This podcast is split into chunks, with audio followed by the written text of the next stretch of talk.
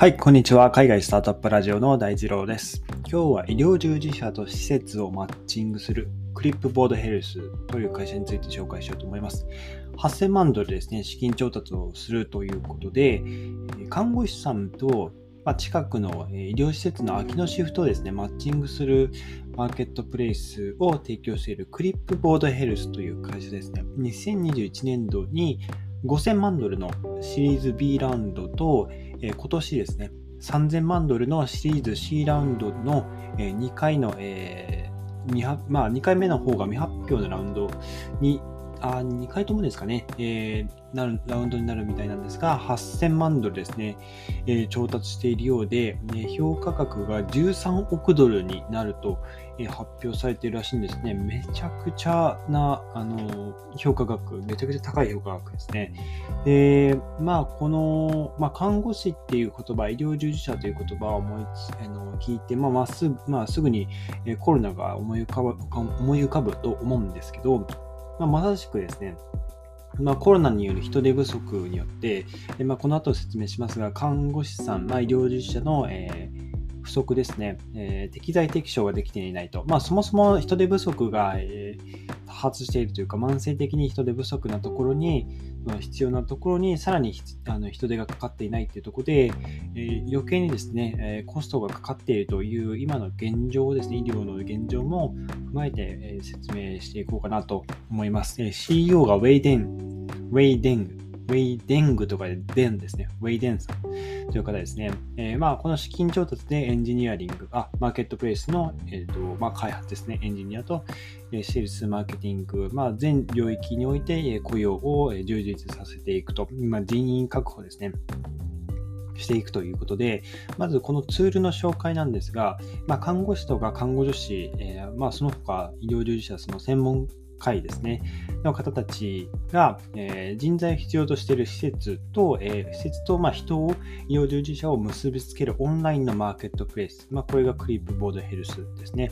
でプラットフォームを使って、その医療従事者、まあ、看護師さんたちは、えー、施設ですね、え、まあ、彼らが、その、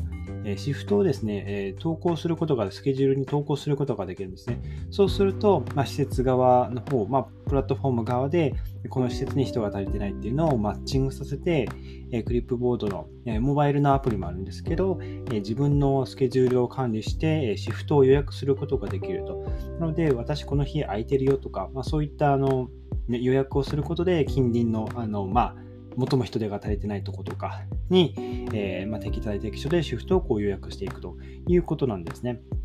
で、まあ、その人手不足の医療施設ということで、まあ、パンデミックによってですね、より深刻化、長期的な問題になってきているということで、アメリカの労働統計局のデータによるとですね、2020年3月以降にアメリカの病院で働く人の数が2%以上減少したということで、救急外来の待ち時間は、え増加しているという、まあ、あまり良くないというか、あの、芳しくない影響、あの、良くない影響が出ていると。で、プレミア社というところが行った労働力データの分析によるとですね、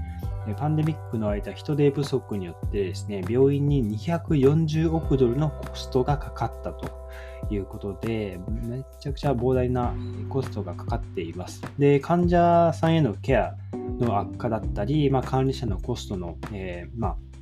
が上がったりですね、人手不足の施設は、その医療従事者のね、えー、まあ、いわゆる燃え尽き症候群というか、のもう疲れ切ってしまうというところで、まあ、離職につながるという状況もあります。で、2021年のにですね、カイザーファミリー財団というところと、ワシントンポストの世論調査によるとですね、医療従事者の10人に3人が離職を考えていて、10人に6人がパンデミック、まあ、コロナの、コロナ関連のストレスで精神衛生が損なわれたと回答していると、えー、分かったと。まあ、これはもう本当に当たり前ですよね。はい。医療従事者が、まあ、現場を離れれば離れるほど残った方たちにその仕事の幸せですね仕事仕事量が増加していくことで燃え尽き症候群に、え、なる可能性が非常に高くなるので、まあ、この負のループが、え、どんどんどんどんその増幅しているという、え、状態にありますと。で、まあ、ここをクリップボードは解決していこうとしているんですけども、今のところロサンゼルス、えー、フィラデルフィア、シカゴ、ニューヨークなどを含めたアメリカの30以上の都市で、えー、働く人に向けてそのサービス、えー、医療従事者の方にサービスを提供しているんですけど、え、年内にですね、えもっと多くの場所で、え提供することが、まあ、必要だろうと、え CEO のデンさんも、まあ、おっしゃっていると。まあ、それは当然ですね。はい。で、まあ、医療従事者の方がですね、好きな時に好きな場所で、えシフトを登録して、えまあ、そのほとんどがですね、働いたことがない施設で、えー、まあ、希望すれば、その、まあ、そこで長時間こう働くことができるとか、えそういったものも、えそういった利用の方法もあるというところです。でクリップボードですね、え1000件、1000以上の医療施設と、数万人規模の専門家を、まあえ、お客さんとする、顧客とする、まあ、両方の面があるマーケットプレイスになっているので、いわゆるその、よくある人材派遣の会社ですね、えー、他にもナースダッシュとかケアレブとか、いろいろそういう、まあ、医療従事者向けの、えー、派遣会社とかもあるみたいなんですけども、えー、このクリップボードはですね、えまあ、その、それらの、え派遣会社とか、まあ、そういった他の会社とは違って、えー、シフト後ですね、まあ、他のいつも勤めて勤めている病院とは別の病院にそのシフトを予約して、えー、入りましたと。で、シフト後の即時の支払即時の支払いですね。とか、まあ、そういったところで他のプラットフォームと、えー、まあ、区別というか、あの特徴をつけているという差別化を図っているというところです。えー、他にはですね、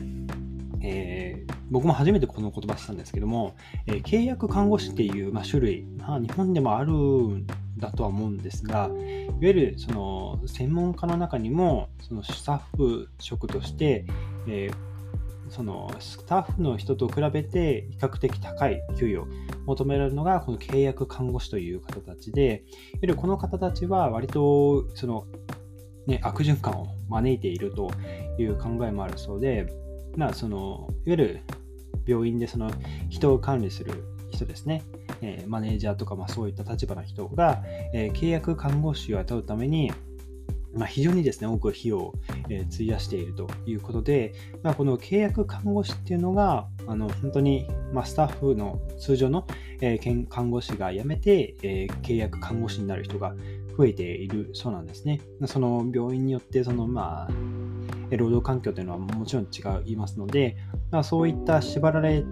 たりですとか、もう本当にね、えー、労働時間がめちゃくちゃ長いとか、まあ、そういったのに、えー、疲れてしまった看護師が契約看護師、まあ、いわゆるフリーランスの看護師になるみたいな、そんなイメージですかね。で、その契約看護師を雇うのは、さらに普通の看護師に比べて、えー、費用が高いと。えー、まあ、例えばま深夜帯に勤務させられたりとか、まあ、そういったいろんなその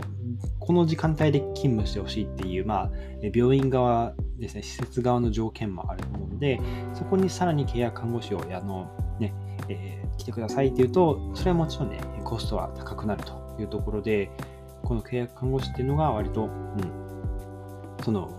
単価を釣り上げているという状況にあるそうです。はい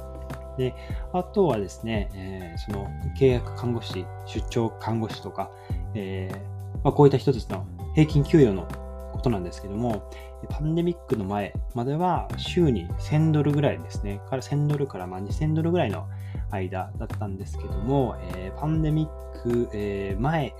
からですね、えまあ、始まるぐらいあ、なんかこうコロナっていうのができたぞっていうところからですね、えー、もう3000ドルから5000ドル、週にですよ、3000ドルから5000ドルに、えー、上昇したということで、えー、非常にこコストがかかっているというところですね。まあ、仕事を受け入れる看護師さんも、かなりこう疲弊しているっていうところで、それぐらいの費用、まあ自分もですね、コロナにこう羅漢するような、えー、リスクを抱えながら働いていらっしゃるっていうところで、まあ、想像を絶するストレスの中、えー、立ち向かってらっしゃるかと思うので、はい、非常に、えー、大変な状況かと思いますが、まあ、こういったクリップボードヘルスという、まあ、プラットフォームがあるということですね。はい。まあ、クリップボードは市場の両側がですね、えー、施設側も、えー、看護室側もお互いが選べるようにできるようなプラットフォームを目指していると。で医療施設は、えー、まあ、シフトを引き受けてくれる看護師さんがいれば、その市場価格よりもですね、低い金額を支払うことができたりっていう、その、まあ、市場単価のこう、